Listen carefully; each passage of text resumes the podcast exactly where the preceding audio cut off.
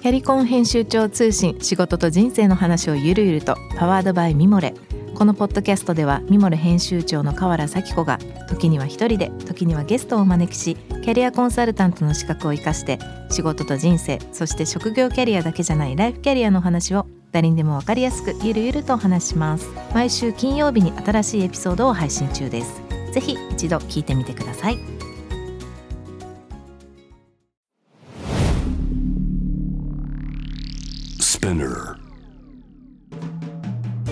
ナビゲーター中道大輔です。Vision to the Future with Forbes Japan。このポッドキャストは、物、こと、人の魅力を引き出すことで、日本のカルチャーの価値を再定義し、世界と共有するコミュニティプログラムです。ショートコンテンツ、Vision to the Future Stories と題して、毎週水曜日、金曜日に Forbes Japan よりピックアップしたニュースをお届けしております。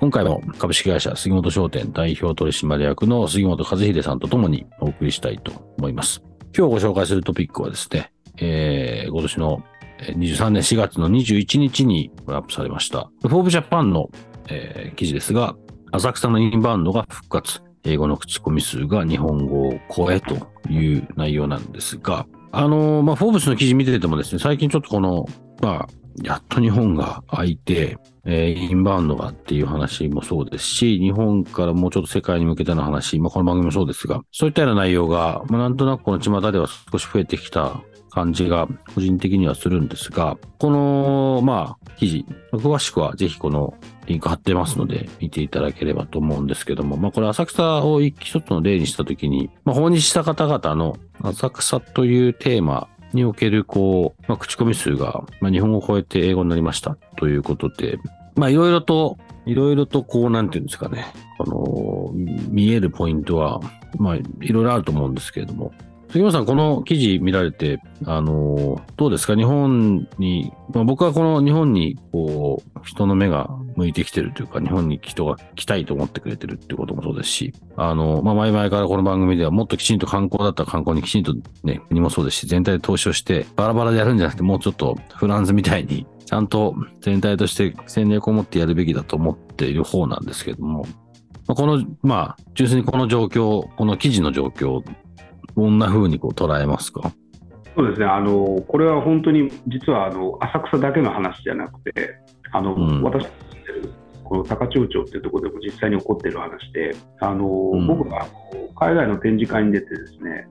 あのうん戻ってきて、うちの従業員がすごい真剣な顔してる社長相談がありますっていうわけですよ。どうしたのって言ったら外国の方が携帯を片手に椎茸を買いに来たんですっていうわけですね。うんうんうんまあ、要は Google マップを持ってやってきたらしいんですけど、うんで、まあ、当然あの日本語喋れないんですけど、なんか翻訳ソフトをこう使いながらこう買うことであの買って帰ったらしいんです。うん。で、従業員が言ったのは、その翻訳機みたいなのを用意してくれっていうわけですよ。うん。で、いやいや、ちょっと待ってと。あの今、携帯にそういうソフト入ってるじゃん。うんで、まあ、それを説明しては、あ、そっかって話になったんですけど。で、あともう一つ、その僕たちがその海外展開する上で使っていったそのあの EC ですね、アマゾンとかだと、その買った人のレビューっていうのが書かれるじゃないですか。うん。でこれが、あのアマゾンの場合その、英語でレビュー、うん。海外で売れば当然英語でレビューが入るわけですね。うんうん。あのそういうのがなんか、いつの日やらちょっとずつこう増えていったなっていうのはすごく感じていて、うん。それが今までその、なんて言ったらいいんでしょう、そのコロナの間は行き来ができなかったから、その EC の方にわーっと書き込みがあったんだろうなと思うんですけど、それが今、うん。ゲートが開いたと同時に、今度は実際にその、あのその今まで行けなかった国に行って、こう、うん。あの見たいっていう人たちは多分ものすごいスピードで増えてるんだなと思うんですね。そうですね。うんで驚くのが、えー、と先月と今月にわたって先月はフランスからで今月はあのアメリカから実際その、まあ、バイヤーの方とレストランのシェフの方っていうのがわざわざ見に来るんで来たんですよ。うんうんでこれは多分背景にその円安っていうのもまあもちろんあると思うんですね。うん大きいですね。うんそれとやっぱり彼らはやっぱりずーっとこう行きたかったっっていう表現をやっぱお互い両方あのフランスの方もアメリカの方も言ってたんですけど、うん、ずっと行きたかったでようやくこうバンと開いたんで、今、うん、あの来たんだっていうことですだからもう完全に多分もうインバウンドは復活どころかまた超えるんじゃないですか？一時の。そうでしょうね。まあ本当に僕の周りもそうですけどもうやっぱ日本好きだし日本にインスピレーションとかアイディアを求めに来る人たくさんいてやっぱりずっとまあここ3年4年来れなかったやっと来れる。でも今すでに僕の周りもたくさんいますけど今。ねなんかこういうのがまた増えるといいなと思いますね。特にあの前僕あの豊岡市といって兵庫県の北の方の市なんですけどそこのまあ、結構そのブランドとかどう日本を世界に出すかみたいな活動の一つにその市のまあ海外向けのプロジェクトがありましてその時にいろいろデータで調べて、まあ、それをプレゼンの中にも出したんですけど欧米の人といわゆるアジア圏の人の、まあ、これちょっとずいぶん前なんでもしかしたら今はまるまる同じようなデータにならない可能性もありますけど比較的そのお金の使い方が全然違ったんですよね。欧米の人たちどちらかというとほとんど使ってるのは旅費なんですよ。日本に来てからでしょ。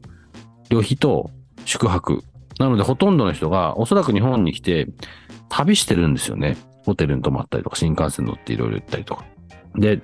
アジア圏の人一番何に使ってるかっていうと買い物なんですよね。だから日本にしかないもの買ったり、あの、まあ、特にその時は爆買いとか言われてるような時だったんで、まあ、日本にあるものを買ってるで、だから、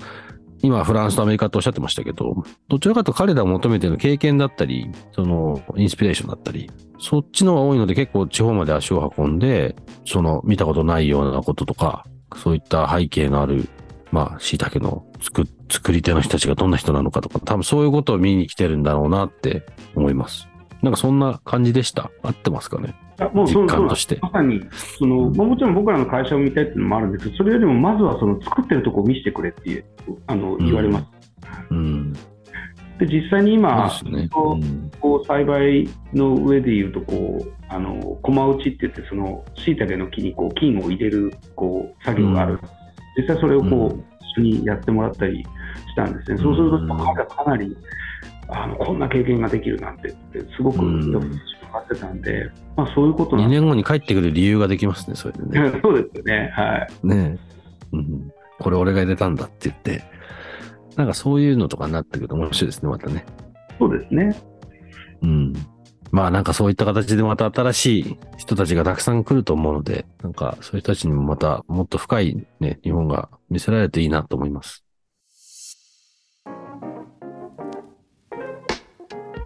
今日ご紹介したトピックは概要欄にリンクを貼っていますので、ぜひそちらからご覧ください。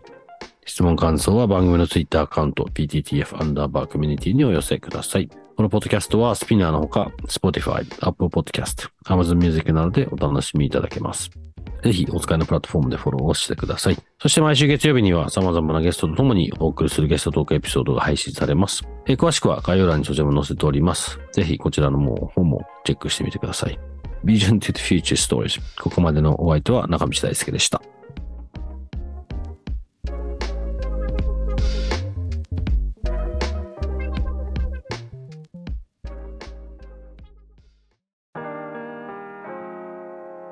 美容家の神崎恵と編集者の大森洋子でお届けする雑談ポッドキャスト「ウォンと私の名前なんての?」